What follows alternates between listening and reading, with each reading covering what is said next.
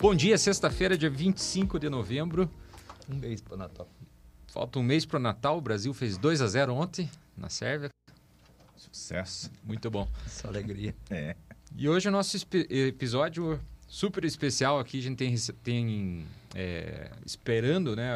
Faz uns dois meses a gente está esperando receber aqui o Igor Silveira, é, fundador aí e founder CEO. da CEO da Melvin, é, que é uma nova startup investida da Embix. É um prazer poder te receber aqui no nosso estúdio aqui em Ponta Grossa, Igor, e poder falar, explorar toda a tua trajetória de sucesso na Melvin. Opa, eu que agradeço. Bom dia, bom dia a todos. Eu que agradeço estar aqui. É sempre bom, né, dividir, é, é, dividir e pegar bastante da experiência de vocês também. Ah, legal. A gente vai falar, contar a história, o que, que a Melvin faz, o que, que a Melvin resolve. Vou dar um spoiler aqui da nossa última viagem, né, do, Hum. pela Embix. Viajamos de Latam, almoçamos um Domino's Pizza, comemos um bacio de latte, que é aquele gelado italiano. Tinha também um outro lugar lá que é o Espaço Laser. Sabe o que, que tudo isso tem em comum, Theo? Não. É. Tudo cliente da Melvin, cara. Ô, louco. É, tudo cliente da Melvin. O Cassiano foi no espaço laser. É, isso que eu queria depois. saber, qual de É, vocês foi, Ele né? foi. É. Você tem algum preconceito? Jamais. Pelo contrário. Tudo cliente da Melvin. No Espaço Laser não fui, mas já fiz aqui da barba aqui, ó. Olha, Embaixo, né, viu? Laser? É, Oh, interessante. Eu- patrocinado pela minha esposa ainda. Não, tecnologia nova, não sei o que, não dói. Puta, caí nesse Queimou papo. o doeu, pescoço. é, doeu. Mas, mas eu fiz. E o Igor que chegou ontem, né, de BH, veio num voo direto aqui para Ponta Grossa, trouxe um queijo na mala Direto. Mineiro. e nós fizemos um alcatra na pedra. O- nós não, o Cassiano fez, vamos dar o crédito à pessoa certa, o Cassiano fez um alcatra na pedra pro, pro Igor. Gostou, Igor? Não? Nossa, sensacional. Bom. Agora eu não sei como é que o pessoal vai fazer lá em Minas, mas que vai ter que fazer aquele corte, vai. Ele filmou, disse que vai Sensacional. fazer os caras se virar lá. Olha É aí. isso aí. Legal. A gente tá recebendo hoje também o Teodoro, da do Nexa, sócio nosso aqui da Embix também. Já é. Teve um episódio, um dos mais assistidos, inclusive, do, do nosso podcast aqui, que ele conta a história do Nexa, uma super história de empreendedorismo, saindo da incubadora da universidade, criando super legal esse episódio. Prazer estar te recebendo de novo aqui, Theo. Opa, prazer é meu. Muito legal é poder fazer parte dessa, dessa história, né, que estamos construindo junto. E muito legal receber o Igor e a Melvin. Eu acho que tem total sinergia, né, com as indústrias. Ele vai falar muito melhor que eu, sabe? A, a, a possibilidade, né, de trazer a Melvin aqui para nossa região e, e com certeza pode contar comigo e com, com as empresas aí que a gente é parceiro e, e cara do Nexa também. O Theo que disse que a última vez que ele botou todos os botões da camisa foi na entrevista de emprego. E hoje que ele veio pro podcast. Mas não era Não, Penteou o cabelo, não foi jogar tênis hoje assinatura cedo. do negócio da Embix também, lembra? que É, é. É, é. Ah, eu as camisas de vez em quando. Mas tá bom que ainda é uma camisa de botão, né? A gente tá já distinguindo. É isso aí. E o Luciano Dol aí da Embix, meu, o- o- hoje a gente como host aí do nosso podcast da, do, do Friday Leve, nosso podcast aí da Embix, agenda semanal nossa com inovação. Hoje tô faceiro aqui, ó. Tô tomando água aqui no, no, no meu aí, presente Andrés, que eu acabei de ganhar aqui do, do Igor da, da Melville. Que, que legal. Que Dá chique. tomar até chimarrão aqui. Que que é, E-? Caneca térmica? Caneca térmica. Pra quente, pra frio. Obrigado, Igor. Opa. Olha Show de bola. O café é o símbolo da manutenção, não é isso? É, total, total. Se não tiver uma garrafa de café lá, não tem equipe de manutenção. Tem que ter, né? Tem que ter. Legal. Na oficina, no próximo ao planejamento, sempre tem uma garrafa de café. Isso é básico. assim. Café é vida. É, é o combustível, senão Que o pessoal não né? trabalha. É Isso isso aí. aí. Conta pra gente o que, que a Melvin faz, que problema que a Melvin resolve, Igor. É, vamos lá, a gente começou em 2018, né, com uma ideia é, com a manutenção em ação, que é um braço de educação da Melvin, né, na verdade. Então, é, a manutenção em ação é uma plataforma de cursos online para capacitação é, de profissionais ligados à manutenção. O nosso know-how é principalmente da indústria, meu e do Eimar, que somos os, os sócios fundadores. É, a gente a, a vida inteira trabalhou na, na indústria, então a gente teve a ideia em 2018 a- aliás, é, o, o Eimar saindo de uma aula da faculdade de manutenção falou assim, cara, eu estou no final do período e o pessoal está falando coisas básicas aqui, bem, bem básicas. Então, se a gente for procurar na internet, não tem esse, esse conhecimento. Eu acho que, que seria interessante a gente explorar isso. E a gente já estava estudando digital, enfim. Então, é, aconteceu da gente entrar para concursos principalmente relacionados à gestão de manutenção. Hoje a gente tem outros cursos em outras áreas também ligados à manutenção, mas principalmente em relação à gestão de manutenção. E aí, é, a gente vinha conversando também com outros parceiros e apoiando a construção de um software de manutenção, a princípio, é, para atender um nicho de mercado específico, que é de pré-fabricado para construção civil. Só que a gente estudando o mercado, a gente viu que é muito maior, né? atende qualquer empresa, qualquer esse estúdio aqui, por exemplo, vai ter manutenção em várias coisas aqui dentro. Né? Então, qualquer coisa, eu, eu costumo brincar assim que é, o, o, médico cuida do ser humano, o, o, botânico de plantas, o veterinário de animais e para todo o resto do mundo que não respira, quem cuida é a gente. A saúde do que não respira é a manutenção. Então, é, eu, eu vendia essa ideia para um amigo meu que já tinha uma empresa de tecnologia em relação ao Melvin, que até então não tinha nem nome, né? era um software de manutenção, e ele me vendeu a ideia de volta. E, e aí a gente começou essa parceria então, o Melvin é um software de gerenciamento de manutenção, onde a gente faz o inventariado, o cadastro de todos os equipamentos existentes numa, num parque industrial, é, cria planos de manutenção, gera ordem de serviço de forma automática ou manual, solicitações de serviço, e aí tudo com é, rodando na nuvem, com aplicativo, iOS Android, e, e enfim. E, e, tá, é, e, e então, enfim, é, ele faz toda a gestão de manutenção, né, no, no geral. É, gera indicadores de forma automática e tudo. Então, é, o Melvin em si hoje é o software de manutenção com o braço de educação que é manutenção em ação. Legal. Muito bom. Aí eu esqueci de uma coisa hoje no episódio de hoje, que é uma palavrinha no começo. Roda a vinheta aí, Esdras. Agora a gente deu um spoiler no episódio.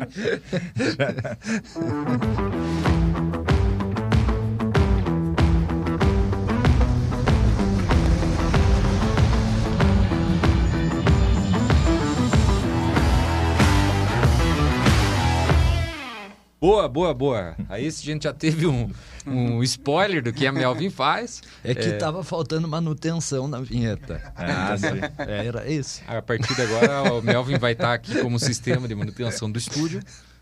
E aí, não vamos ter mais problema. A pegada é prevenção, né? É, é isso? Assim, você, porque eu fiquei pensando, né? Você falou do estúdio, né? Tudo na vida da gente, assim, se você. A indústria tem uma, essa dor latente, né? Ela, ela precisa, é crônico, ela precisa disso como negócio, né? Mas é se você for pensar na tua casa, né? Pô, quantos é. itens, por exemplo, se você tivesse um tracking daquilo, né? E, é. e, e monitorasse, você age de modo preventivo antes que o problema aconteça, né? É, então, na verdade, até na metodologia de implementação de uma manutenção preventiva na indústria, a gente avalia assim, o que, que é mais crítico ou menos crítico. Então, levando o seu exemplo, se eu for para minha casa e eu não vou ficar fazendo uma manutenção preventiva numa cadeira. Deixa ela estragar, ou certo. a gente vai comprar outro, a gente vai parafusar, a gente vai fazer alguma coisa porque não tem, não tem tanto impacto. Certo. Agora, quando a gente leva essa, essa realidade para a indústria, a indústria trabalha 24 horas por dia, 7 dias por semana, várias delas. Então, o desgaste é muito mais acelerado. Uhum. É, eu tenho lá mil, dez mil equipamentos. Então, para controlar isso tudo, é muito mais dinâmico. E qualquer parada inesperada, qualquer parada que a produção não, não contava com ela, é mais cara por alguns motivos. Primeiro delas, você tem uma previsibilidade menor. Então, muito provavelmente, você vai parar por mais tempo do que se você fosse parar preventivamente, com certo. todo o planejamento, etc. É, e segundo, é que, é, fora a perda de produção que, que seria maior comparada a uma manutenção preventiva, é um ambiente de muito estresse, né? O equipamento parou, então uhum. já sai, então tem risco maior de acidente, tem a ferramenta que ele precisava que não está lá, tem o rolamento que ele vai precisar trocar, que é o que quebrou, que não tem, então sai correndo, pede um motoboy, não sei o quê. Então, assim, é, a prevenção, no final das contas, é para que parar o equipamento a gente vai ter que parar em algum momento. Certo. Mas a gente vai ter uma previsibilidade do tempo que a gente vai parar e vai fazer com muito mais assertividade. Exemplo básico, é pit stop do carro de Fórmula 1. Cara, em menos de dois segundos, mas... Porque é planejado. Dois... Quantas pessoas, né? É, são dois por roda. É. Né? Um tira, são três por roda, né? Um desparafusa e parafusa, um tira, o outro coloca.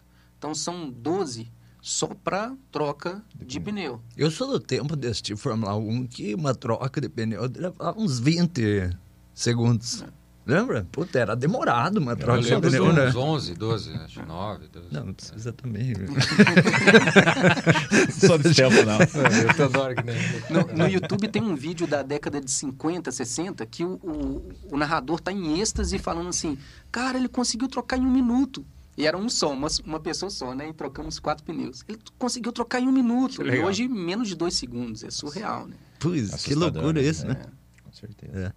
Eu tive um professor na universidade que, que teve uma frase dele que eu é, guardo até hoje, que diz assim, que a, o custo de você fazer a gestão de algo tem que ser menor do que o prejuízo pela ausência da gestão.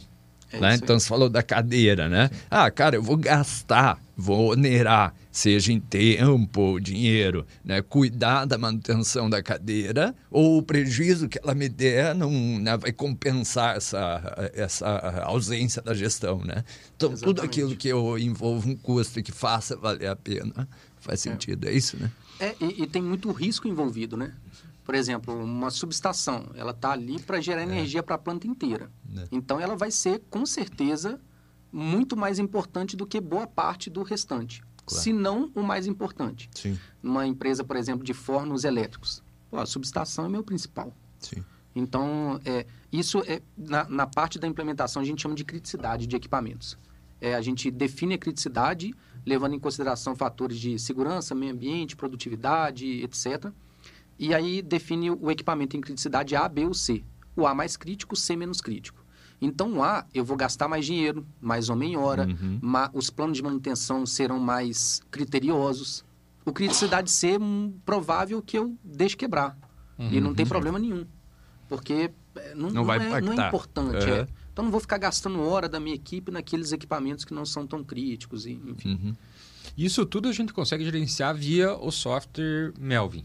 Sim. Qual que é a jornada do cara da indústria, uma pequena indústria, que vai contratar o Melvin? Como que funciona hoje, Igor? Legal. É, eu, eu, já vou te falar a jornada junto com, com um grande diferencial, que é o seguinte. É, eu e, e, o Eimar, meu sócio, a gente trabalhou na indústria a vida inteira, trabalhou com vários sistemas de manutenção e a gente tinha uma birra constante, assim, que, cara, tudo bem, o, o software ajuda, e ele está ali para isso, né? Para gerenciar tudo. Mas é muito burocrático e parece um DOS. Não parece nem, nem um Windows 94, sei lá. Parece um DOS. Uhum. Então, às vezes, para ir de São Paulo ao Rio, você vai lá em Salvador primeiro para voltar no Rio. Uhum. É, então, é, é, muito burocrático e muitas vezes ele mais atrapalha do que ajuda porque você tem que adequar a sua gestão ao software e não o software à sua gestão. Tá bom, então o que, que a gente fez? Primeiro, cara, vamos desburocratizar isso tudo. Vamos pensar como. A, é, a, quando a gente começou a discutir o Melvin, a minha filha tinha 3 anos de idade e ela já mexia no Facebook, Instagram, YouTube, sem ter treinamento para nada disso. Ninguém treinou ela, ela simplesmente foi porque era intuitivo bastante para ela saber mexer. A Isis, com sete anos, faz o marketing da Melf.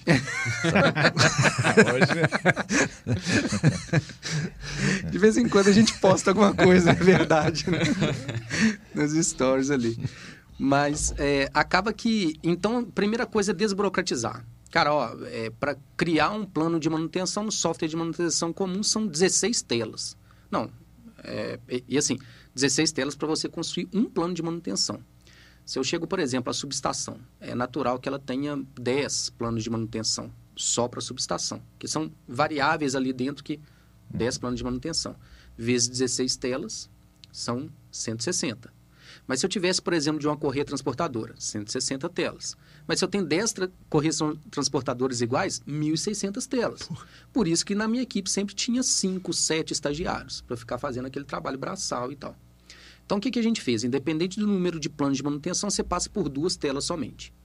Então, isso faz com que, como está na nuvem e como a gente transformou tudo muito mais intuitivo, toda, toda a implementação é online, então, a gente é, não, não tem custo, inclusive, a implementação. A gente atende todas as implementações é, via internet, via conferência, e, e é, faz é, com que seja muito rápida a jornada. A gente tem uma, que inclusive está dentro de um dos nossos cursos, é o Desafio 14 Dias. Porque a gente oferece 14 dias gratuito do software e a gente mostra que é possível implementar em 14 dias. Uhum. Nós estamos falando que de geralmente uma implementação que tradicionalmente seria seis meses, um ano. A gente está falando para reduzir para duas semanas. Eu vi no site de vocês agora pela manhã um vídeo que se comenta, né? 14 É, dias. exato. É claro que, né? Eu vou pegar mil equipamentos e vou conseguir fazer em 14 dias? Não, mas eu consigo fazer de 50 equipamentos em 14 dias e, e é só replicar para o restante.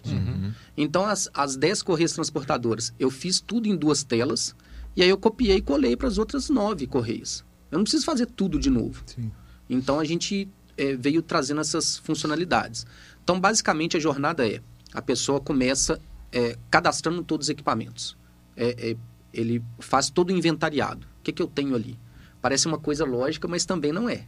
A gente, numa das empresas, tinha um, um colaborador de mais de 30 anos de empresa. E lá tinha muita, muita máquina de solda pelo processo produtivo, tudo.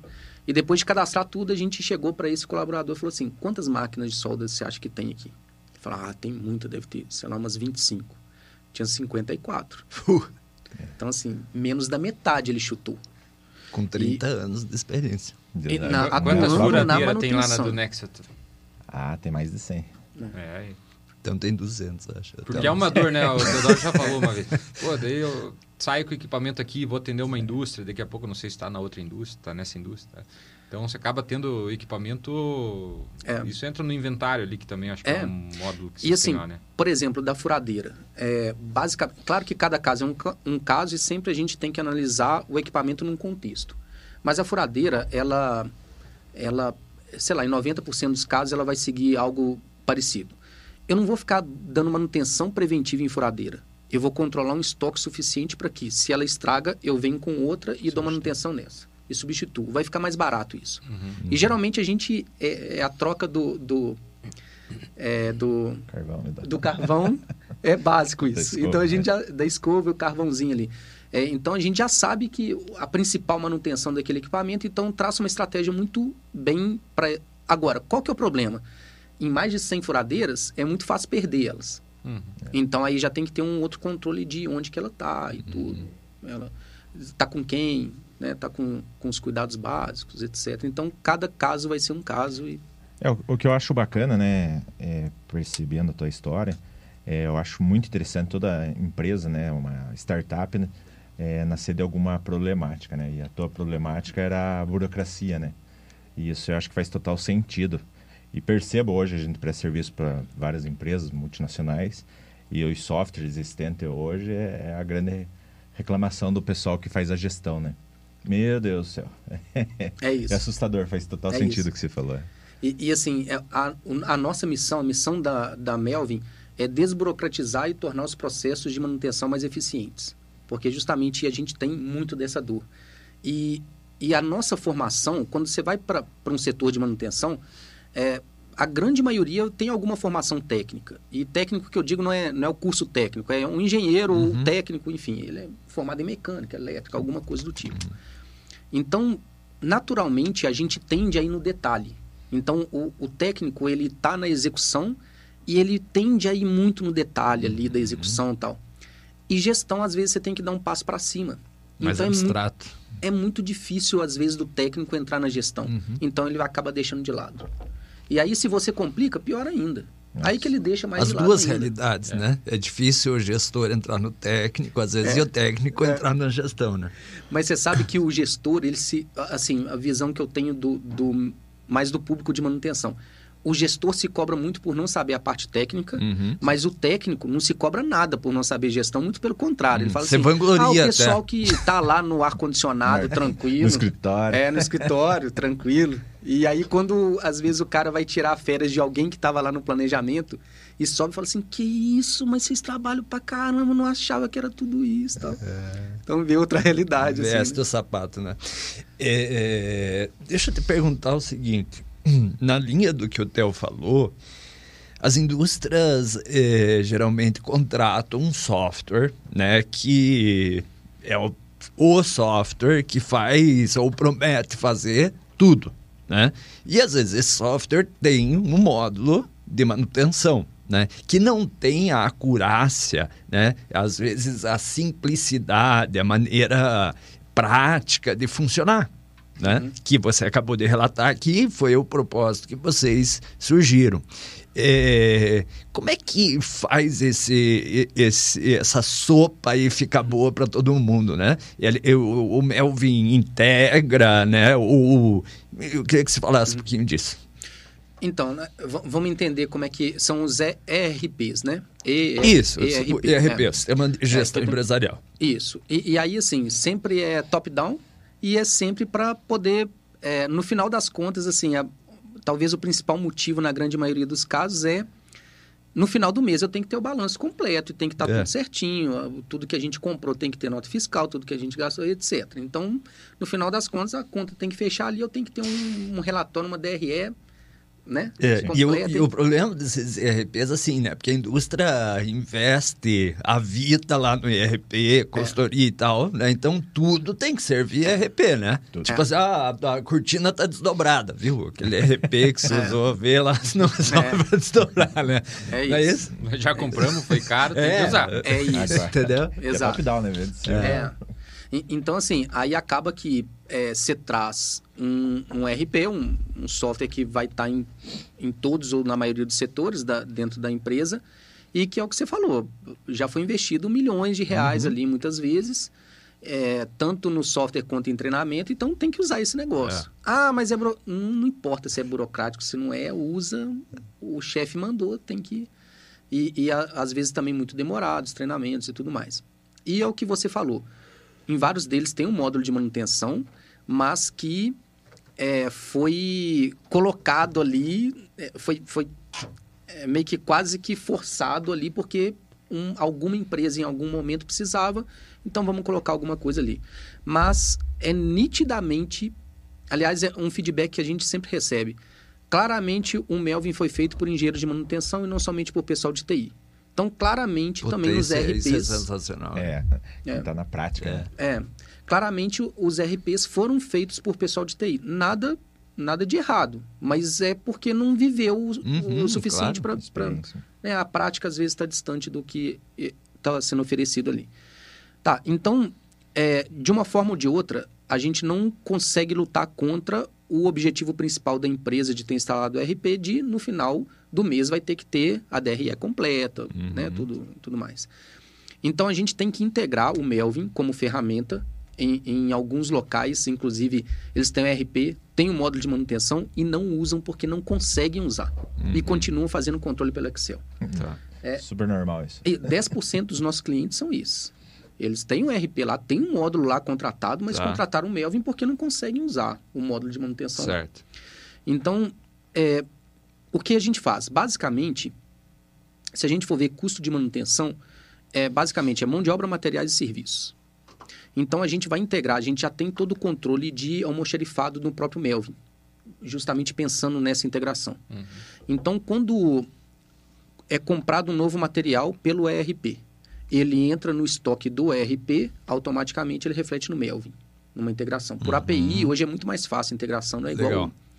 a não é que 20 anos atrás. Igual... Da Fórmula 1. é, é, é, tipo isso.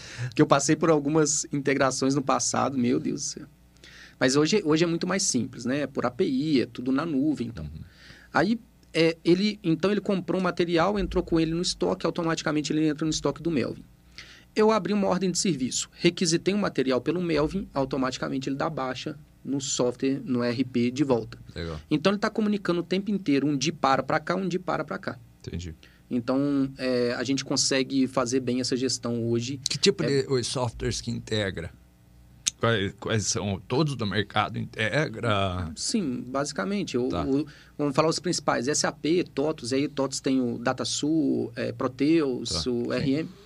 Todos, Gestor assim, industrial não, não que está nos ouvindo e que olhou e disse, porra, eu preciso de uma solução dessa, mas uso SAP, o Melvin é. conversa tranquilo. A, a, gente, ontem o, o Eimar me mandou mensagem que a gente está fechando uma integração com o SAP agora. Ah, legal.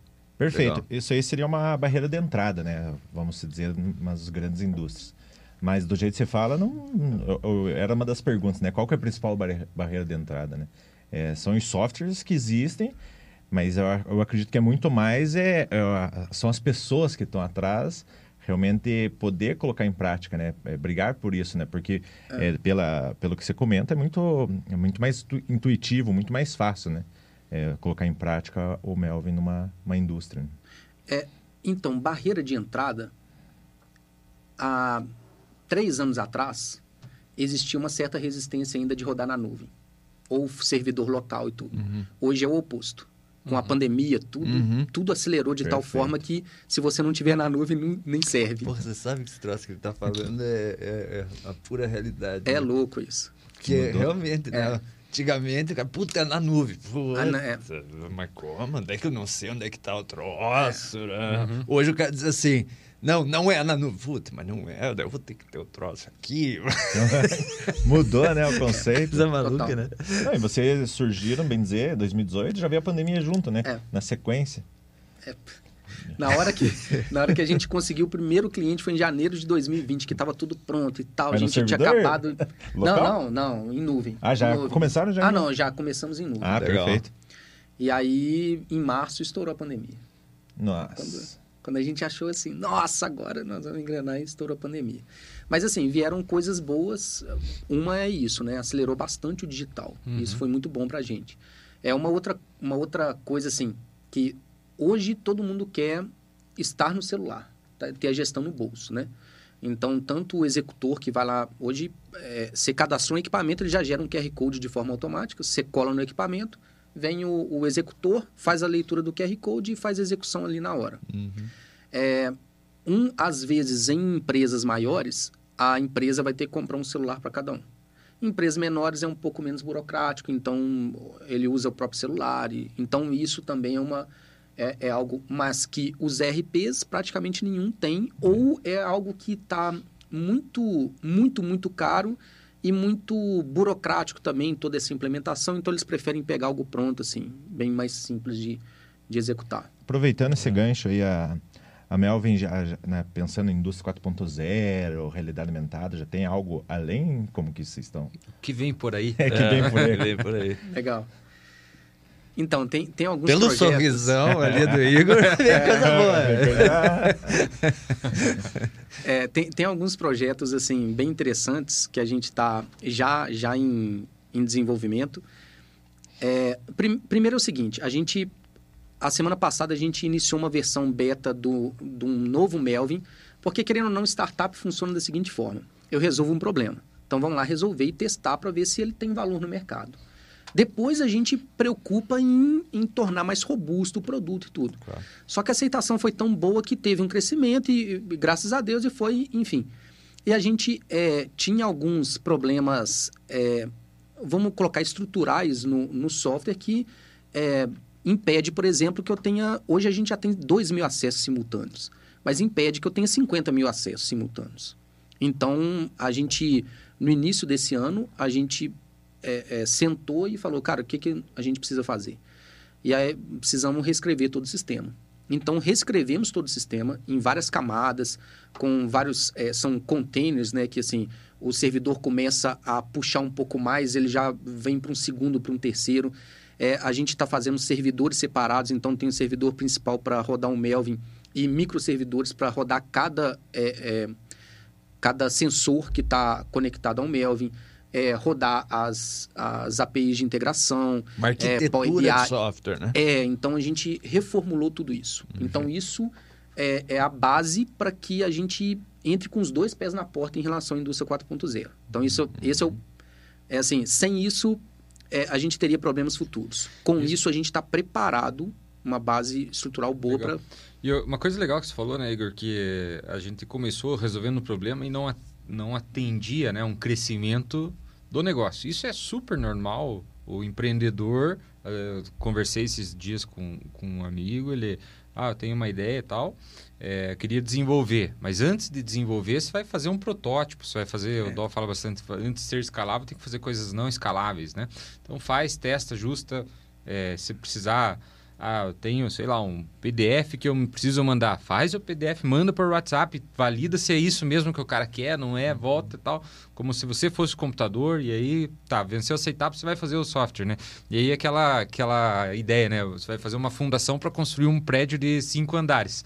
É, e aí você, é. você não vai fazer de cara uma fundação para montar um prédio de 50 andares É. para começar. Então faz parte, né? É importante ter esses é isso. cuidados de você ter uma arquitetura de software, é, montar por blocos, ter uma questão é, de, de testabilidade bem alta dentro do, do software. Então é, é um processo É. que você tem que planejar, mas que você não vai montar de primeira algo já é, super robusto ou Exato. pensando em 50 mil usuários simultâneos. Isso é natural, né? É importante pensar que o empreendedor, essa visão do empreendedor, é, ter isso como natural e, e se preocupar com o futuro, né? É, uma coisa é atender 100 clientes, outra coisa é atender 5 mil clientes. E assim, é, a gen- é o que você falou, n- no início você está preocupado em atender o primeiro. É. Né? Você não está pensando em 5 mil clientes. É, a, a visão é que a gente quer chegar lá, mas uma coisa é, é validar.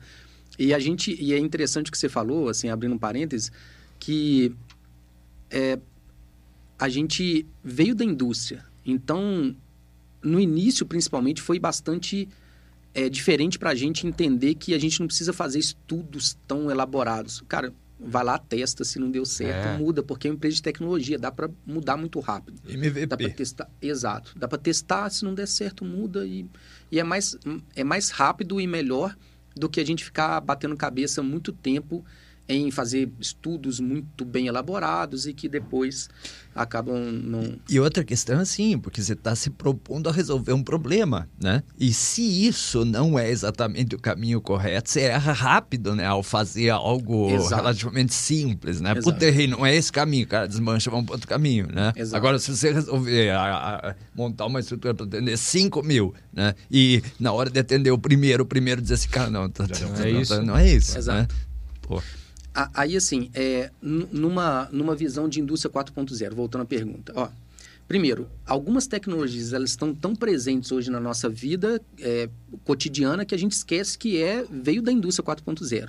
Uma delas, por exemplo, é a nuvem, como a gente falou. Então, a gente já nasceu na nuvem, nunca tivemos servidor local, a gente já nasceu como empresa é, com servidor em nuvem.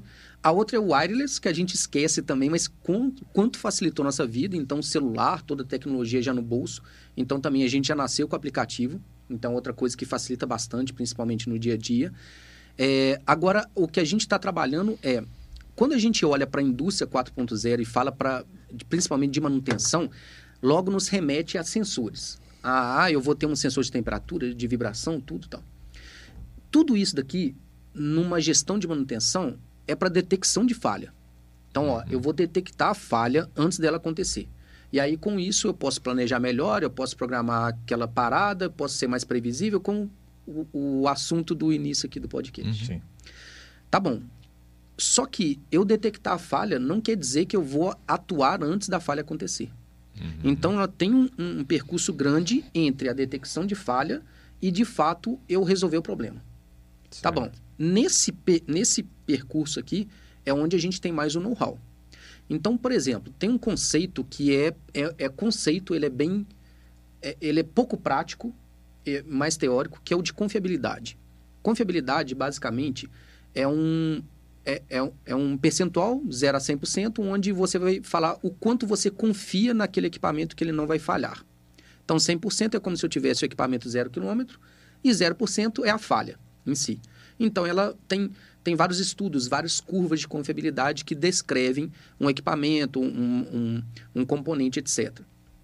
Componentes elétricos vão se comportar de uma forma, componentes mecânicos de outra e, e assim por diante. Quando a gente olha para um automóvel, por exemplo, um equipamento industrial, ele é formado por centenas ou milhares de componentes. Então, se eu fosse calcular isso, seria, sabe, praticamente impossível isso e tal. Então, tá bom, respondendo sua pergunta, nosso principal projeto hoje é nós estamos com uma parceria com o Sebrae, Embrapi e Universidade Federal de Goiás, desenvolvendo uma inteligência artificial para cálculo de confiabilidade em tempo real dos equipamentos.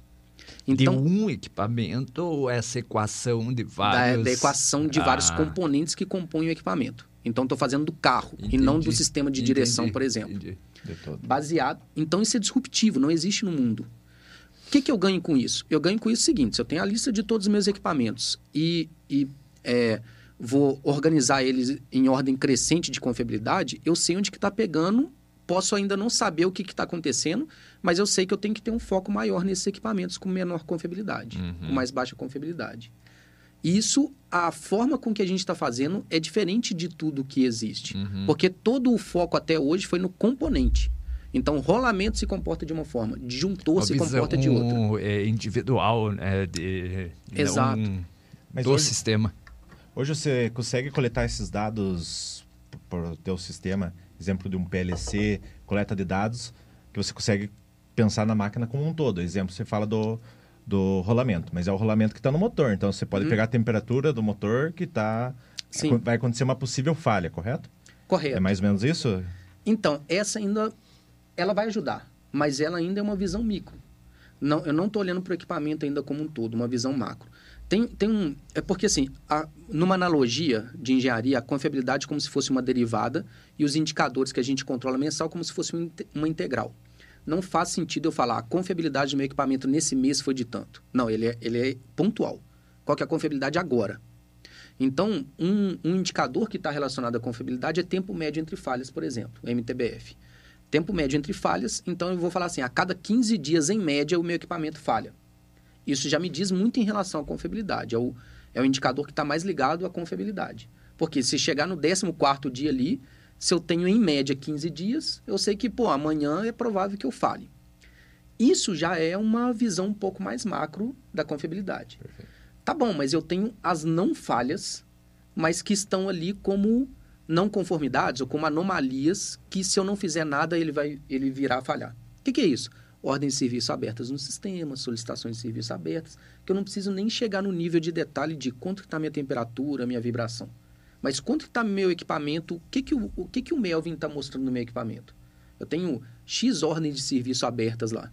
Opa, então tá... tá- Estatística, quase É. pura, né? é. Mas é, é louco, assim, porque nas reuniões eu, eu fico até meio perdido, que, assim, é uma teoria tão pesada de, de derivada integral e enfim, formei há 20 anos atrás que eu falo assim, cara, que massa, embasamento teórico muito, Ninguém mandou muito ser bom, engenheiro, pô. Né? Bem Eu só feito, porque não né? ia usar ainda, né? Isso que é. A piadinha de engenharia mecânica é sempre assim, né? Meu pai falou medicina, eu entendi oficina, então eu tô lá, né? É isso aí. Legal. Igor, a gente tem bastante empreendedor, outros founders que escutam a gente aqui também. O que, que você tira aí das... Vocês começaram o primeiro cliente em janeiro de 2020, a gente está completando aí é, dois anos e, e quase três aí já de, de, de operação. Teve uma rodada, teve rodada de captação, é, um crescimento de receita, teve a manutenção em ação é, até aproveitando, já aí ó, os links de redes sociais né, para o pessoal acompanhar.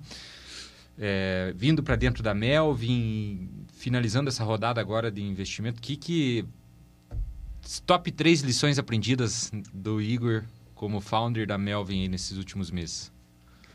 É, é, é assim, é, não dá para falar só nos últimos meses sem considerar também o que passa no início, porque senão você não chega nesses Uhum. últimos meses, né? Então, assim, eu acho que o principal, de verdade, principal desafio do empreendedor, principalmente no início, é conciliar o curto com o médio e longo prazo. Porque o empreendedor está com a cabeça no futuro, ele acredita no projeto, tal, tal, médio e longo prazo. Pô, cara, eu tenho certeza absoluta que vai acontecer. Eu vivia essa dor a vida inteira tal. Só que quando os boletos chegam em casa, você fica dividido a energia. Isso aí é o bicho. É, é- é assim. Não, mas é. é Não, esse É ó, muito você falou um complicado. que, é, ó, para mim É é o o principal desafio. Assim, eu acho que não tem nada que desafia mais do que isso. É. Só que isso te deixa mais forte também. Porque você sabe assim, cara, é, pô, já tomei bastante pancada e já, sabe? Já estourei uns cartões aí no meio do caminho. Então, assim, isso te deixa mais confiante, primeiro, que o negócio vai acontecer. E segundo, que assim, pô, é, ainda se não acontecer da forma que a gente está prevendo, acontecendo tá bom demais e, e é isso. E nós estamos no caminho. Então, para mim, esse é o principal, é, que está muito ligado ao pessoal também, enfim. Então, esse é o principal para início. E quando a gente fala início, entenda que o início pode durar cinco anos, sete anos nessa, né? Enfim. Então, esse é o... Esse é... E, E aí- explique pra esposa, né, em casa. É, então. Não, estamos no começo, faz 10 anos. que eu- É, é Né? tipo isso. É. É, mas é, é, mi- Minha esposa trabalha com a gente tudo e ela é parceirona, tudo, mas é, é complicado, assim. É, e, e com filho e tal, então tudo se torna muito mais pesado, né? Sim. A esposa trabalha junto também? É, Ah, ela é engenheira eletricista também. Ah, é? E tem, tem experiência em manutenção, em projeto. Hoje ela está na parte de marketing, que ela é bem, bem gosta bem dessa área, tudo, mas como entende bastante a parte técnica, então fica muito mais fácil de transmitir o que, Legal. que a gente quer. Que bacana, a família inteira acreditando no projeto. É, Isso é é, com certeza. Importante. Às vezes ela acreditava mais em mim, que sou meio louco, assim, de... É um sonhador. né? Legal. Mas, é, e aí, assim, quando a gente empreende em startup, é, tem várias particularidades, né? Que é bastante diferente nesse sentido. Então, a, muitas vezes a startup ela é construída como a própria startup, a própria empresa é o produto, que depois vai ser vendido no futuro. Então, a gente vende a empresa como um todo no futuro. Então, é uma, a grande principal particularidade de uma startup que é, nesses anos iniciais não está necessariamente visando lucro, está visando o faturamento. Por isso a gente capta rodadas de investimento para a gente ter dinheiro em caixa, para a gente crescer a empresa, ganhar valor, ganhar faturamento. Depois a gente estabiliza num, num assim, não vou mais investir em crescimento. Tá bom, quando eu passo a não investir mais em crescimento e tiro aquela, a- a- aquele caixa ali de despesa que eu, que eu tiraria todo mês, aí eu atingo break-even. Então, assim, eu estou gastando mais do que eu estou faturando. Pô, mas isso não é uma, né, não é um suicídio? Não, é- é- existe uma metodologia para isso e startup funciona assim. Como que a gente faz? A gente capta dinheiro no mercado, então a gente vende parte da empresa, como, né, como a gente eh, fez aqui com vocês, e esse dinheiro vai ser reinvestido no crescimento da própria startup. Então, o estudo disso é, e entrar isso na cabeça e fazer de tal forma que seja sustentável, porque é um ambiente de risco muito grande, é muito mais é, dinâmico do que um, um, é, de- do que um negócio comum. Uhum. É, merece muito estudo, assim.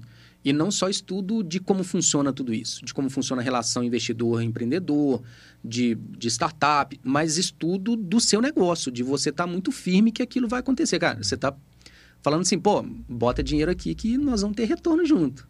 Eu estou dando minha vida nisso daqui e tal, mas não é o suficiente. Tem que ter um racional muito, muito forte por trás.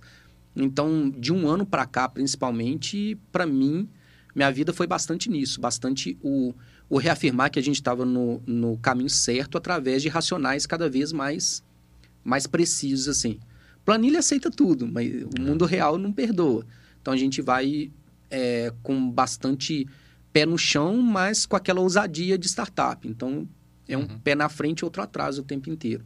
Então, para mim, foi principalmente isso. E aí, nessa rodada de captação, nessa, nessa busca por investimento, é, eu e o Eimar nos dividimos. Então, eu fui mais para buscar captação no mercado, que, querendo ou não, gasta-se tempo para isso. Com certeza. Muito Sim. tempo, a gente acha que não, mas é, é bastante tempo. A gente conversa com muita, muita gente. E o Eimar ficou mais na, na operação. Então, assim, cara, não importa, a empresa tem que continuar rodando, tem que continuar captando cliente e tudo mais. É, esse é o segundo ponto. E o terceiro, para encerrar, assim, que startup é uma empresa em construção. Então, a gente não nasceu com RH, com, aliás, não temos RH ainda. Né? Então, assim, é uma empresa em construção onde o principal é, objetivo no início é vender para o primeiro. O primeiro tem que passar o cartão e acreditar na ideia.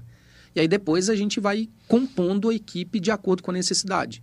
Então a gente precisa de uma equipe de marketing, de venda, de atendimento ao cliente, suporte, de administrativo financeiro, e aí a gente vai construindo isso. E à medida que vai construindo e, e, e entra uma, um novo componente, uma, uma nova pessoa na equipe, a gente precisa de, uma, de um padrão estabelecido de como que essa pessoa vai trabalhar, procedimento op- operacional dela chegar e não ficar perdida. Né? Então, isso também é, é, um, é um grande desafio. Sensacional. Muito bom, né? Isso são lições assim que, é, que valem muito, né? A gente acaba. O pessoal às vezes pensa em empreender aí, vem conversar com a gente aqui na Embix, tudo. mas está sozinho, né? Às vezes o cara tem, tem só o sócio. Veja, se o Igor não tem o Eimar, esse processo do, do fundraising, de crescimento aí da, da startup, não vai acontecer, porque você não consegue se dividir, né? O que vocês fizeram de um cuidar da operação e outro cuidar da captação. Então, ter essa equipe, né? A gente sempre valoriza muito isso do, quando a gente escuta startups, de ter a equipe dos founders dedicado no negócio, comprado com a ideia, acreditando isso, e gerando caixa, que eu acho que isso é uma das coisas importantes também, né? Apesar de você ter uma estratégia de crescimento, de você usar o recurso da captação para uma é, para um crescimento da empresa, é, é muito mais fácil é, para as startups são geradoras de caixa. Isso é tudo isso. se torna muito mais fácil. Sim. Ainda mais com essa correção que a gente teve no mercado esse ano. É, ter um, um, um, faturamento que permita é, dar o respaldo, né, especialmente para o investidor, mostrando essa competência de geração de caixa, é fundamental. E, e, isso que o Cassiano falou na esteira que você comentou sobre o, o break-even e o crescimento, né? Eu acredito muito assim, você tem um cash burn, né? Mas é, esse cash burn ele é é racional, porque você sabe que você está crescendo e você está com algumas chamas ligadas para crescer, né? Mas se for, vamos, vamos pensar o pior, que acabe o dinheiro, né? E você tenha que desligar as chamas, você bota o, o, o trilho, o, o trem no trilho de volta. É isso. Né? É, é, é, é assim, é um cash burn racional, porque nessa pegada do mercado, ah, não pode, mas não, claro, se você cresceu, você tem que quase botar o, é cavalo, a carroça na frente dos bois. Tem que, né? É. Senão você não vai crescer, né? Mas saber que se for preciso voltar a carroça e o cavalo no, no lugar, você volta. É, é isso. É, é, porque assim, ó, vamos voltar na missão, né? É desburocratizar e tornar os processos de manutenção mais eficientes. Dentro disso, eu posso ter um milhão de produtos. A gente começou com o Melvin, mas a gente já pensa a própria inteligência artificial para fazer com que o Melvin fique melhor, a gente está tornando esse produto mais robusto. Mas a gente já está pensando em sensores, a gente está pensando em outros produtos. É. Então, quando eu vou lá na DRE hoje, a, a, a, linha de pesquisa e desenvolvimento já representa, sei lá, um uns 20% do total. Uhum. Então, se, eu, se, se, chega um momento e fala assim, não, não, vamos, nós precisamos na, na marra é, atingir o break-even. Ah, para a pesquisa e desenvolvimento. Exato. É e isso. aí eu, é eu é. diminuo a despesa e, é. e cabe minha receita. E o que o, o, o, que o Cassiano falou, assim, é impossível você é, fazer alguma coisa sem caixa. Claro. A gente, eu e o Eimar, a gente abdicou várias vezes do nosso Prolabore, de, de não ganhar nada mesmo no mês, Sim. zero no mês. Sim. Mas isso está sob o nosso controle ou não, a gente indivíduo ou não, faz, não sei o que, que a gente faz. Mas não dá para não pagar o cara que ele está trabalhando lá, e não dá claro. para não ter TI, por exemplo. Claro. Então, empresa de tecnologia uhum. tem que ter TI, tem que é. ter... Então, é, não, não dá para continuar se não tiver caixa. É. Isso é impossível. E assim, e você não vai conseguir caixa no mercado com investidores sem estar tá produzindo caixa, sem mostrar que assim, sua empresa startup está produzindo caixa. É. Aproveitando ali, eu vendo o site de vocês, né? A questão do. Vocês têm outras fontes de exemplo no próprio Melvin, gestão de frota, vocês têm outros nichos de mercados, né? Se puder explicar um pouco melhor sobre isso. Exemplo, minha empresa hoje lá tem 15 viaturas, né? 15 carros. Né? Uhum. É, como que eu poderia estar. Tá contratando software Melvin para gerir esses meus carros, entendeu? Hoje é uma grande dificuldade. Minha empresa é de pequeno para médio porte e é uma grande dificuldade. Daqui a pouco o colaborador pegou aqui em Ponta Grossa, daqui a pouco está lá em Santa Catarina e, e, e, fazer a manutenção, né? Troca de óleo, tudo que necessita, mas faz parte de uma empresa, né? Qual Legal. a gente utiliza. É, o, o nosso know-how, como eu falei, é mais na indústria, mas é. a gente atende indústria, prestadores de serviço de manutenção industrial, prestadores de serviço de ar-condicionado, por exemplo, é, facilities. Então, a gente tem é, hotel, por exemplo, shopping center, que, querendo ou não, lá vai ter uma caixa d'água, gerador, compressor, enfim, uma infinidade de coisas ali. É, né, supermercado, às vezes tem um prédio comercial grande que tem supermercado, tem outras, outros comércios em andares diferentes, estacionamento e tudo mais. É, agroindústria, que é bem. É, é se comporta como indústria, mas uhum. tem suas particularidades é, frota. Então, tudo isso a gente tem clientes hoje. Como eu falei, assim, a dor que dói mais forte, sem dúvida, é na indústria. Porque parou o equipamento, parou a produção, parou de faturar.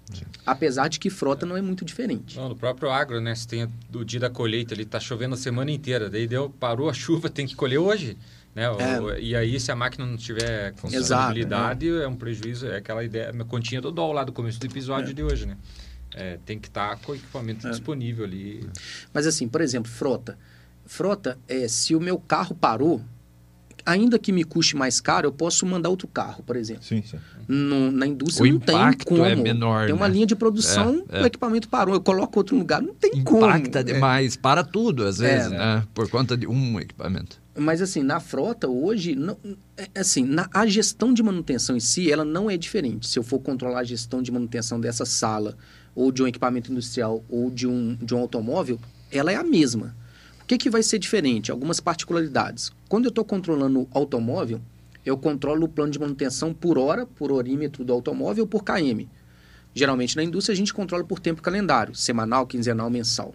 O automóvel faz mais sentido a cada 10 mil quilômetros, a cada 250 horas e, e por aí vai. Mas a gestão, no final das contas, é a mesma. Então, nós vamos cadastrar os equipamentos, definir criticidade, criar os planos de manutenção, gerar essa rotina de ordem de serviço e tudo. Então, não, não difere muito. No caso de frotas, a gente pode, por exemplo, e você perguntou da indústria 4.0, a gente pode conectar um, um sensor na central eletrônica do automóvel e ele já entregar isso de forma manual, ah, de forma Automática. automática no Melvin, é, qual o orímetro dele, qual o KM dele, para quando dá, der aquele 10 mil quilômetros, ele já avisa para a gente. Isso querendo ou não, porque eu também trabalhei muito com frota na indústria em mineração. Querendo ou não, era o cara ali anotando, passava em todos os automóveis, todo dia anotando, e chegava aquele bolo de anotação para a gente papel poder de pão. é, pra gente passar limpo e tal. E, e não é muito. Porque geralmente quem faz isso é o, é o caminhão comboio ali, que vai, passa abastecendo e lubrificando. Então você já viu, né? Chegava os papéis daquele jeito pra gente. Isso aí, gente. Uma outra curiosidade, acho que pergunta final minha aqui. É, o que, que significa Melvin? Da onde veio a Melvin? Legal. Qual é o nome Melvin? Eu gosto, mas sempre tem essas curiosidades de saber sobre a empresa. É, então, desde, desde o início, Já a está gente. registrado, tá? Ele olha. Desde o início a gente eh, tinha muito essa ideia de, cara, vamos fazer algo intuitivo. Vamos fazer algo que direto ao ponto e tal. Então a gente fez um trabalho de brand lá no início e, para poder eh, eh, ver como que ia atuar, como que ia ser, inclusive o nome da empresa, a logo e tudo mais. Melvin significa mentor, aquele que guia, um líder que vai te guiando. É um nome celta. E, e aí tem o M de manutenção, tem aquele Mzinho que com a cara que parece uma pessoa.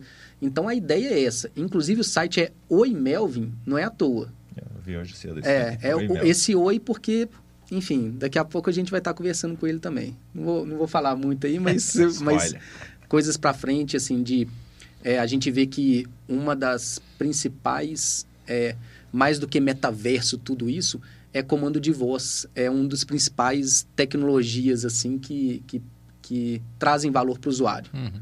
É, lá da- das grandes empresas de tecnologia já fizeram é, né, essa- esse estudo estatístico. Então a gente vai, vai caminhar nesse, nesse sentido também. Maravilha, o site Oi Melvin, o Instagram Oi Underline Melvin e Manutenção em Ação, que é o braço de educação da Melvin, que é super legal. Eu convido que vocês eh, conheçam o Manutenção em Ação. 40 mil seguidores, né? 30 mil no- seguidores. É isso? Acho que depois do episódio de hoje vai chegar ali, 40, que é, que é a nossa audiência da Tem uma exagerada. Então convido vocês para assistir, para seguir ali o, o, o Manutenção em Ação. Tem bastante conteúdo lá, o pessoal da indústria é, tem até, eu acho que uma, um, pessoal que é fã ali do, do- das postagens e tudo mais, que o Manutenção em Ação, que é o braço de inovação da Melvin, é, trabalha. E a gente Igor. vai falar mais do, do Melvin, na, na- mesmo sem o Igor, nós vamos ficar falando do, Com Mel, do mesmo certeza. jeito, né? Eu Quero falar para você que a gente está muito feliz aí de estar junto nesse projeto da Melvin, muito confiante e acreditando no projeto junto. É, e muito legal poder receber, escutar a história aí, fazer um alcatra para você. Outro foi muito Obrigado bom. por ter vindo, né? É, É saiu de BH, veio especialmente para cá, já vai na sequência, já hoje de volta. Obrigado mesmo. Ó, eu queria agradecer de coração, assim, eu acho que relação empreendedor e investidor é uma relação muito estreita E é uma relação onde é, os dois estão acreditando no futuro e qualquer futuro é incerto. Então, é, estamos juntos no mesmo risco, né? Então, agradecer pela confiança do investimento, né, da Imbix e agradecer pelo convite aqui, sempre que, que é, que convidarem, ainda mais com a, com a picanha, junto com tudo na mesma peça. Meu Deus do céu, Brasil ganhando de 2 a 0 aí. Né? Tamo junto aqui. bem o dia, né? É. Então foi show. Muito Próximo bom. nós fazemos um podcast em Minas Gerais, comida Opa. de boteco, né? Boa. Olha, é, aproveitamos é, lá. Outro padrão daí. Cachaçinha mineira, é. e aí vai. Vamos junto, é, então. E, e vocês todos, né? Vocês todos estão convidados para o nosso podcast lá, que a gente já vai estrear agora nesse mês de dezembro também em BH e para falar da indústria, enfim. Então, isso aí. A show, gente combina lá também. Em poder prestigiá-la também. Opa. Show, show. É isso aí, gente. A gente fecha o nosso episódio Muito de bom. hoje com o Igor, da Melvin, Teodoro, da Dunexa, e eu, Eudol, Cassiano Eudol, da Imbix. Gente, obrigado. Um excelente final de semana para todos vocês. E até sexta-feira que vem, nossa agenda semanal com a inovação. Valeu! Valeu! Valeu, abraço! Valeu. Show de bola.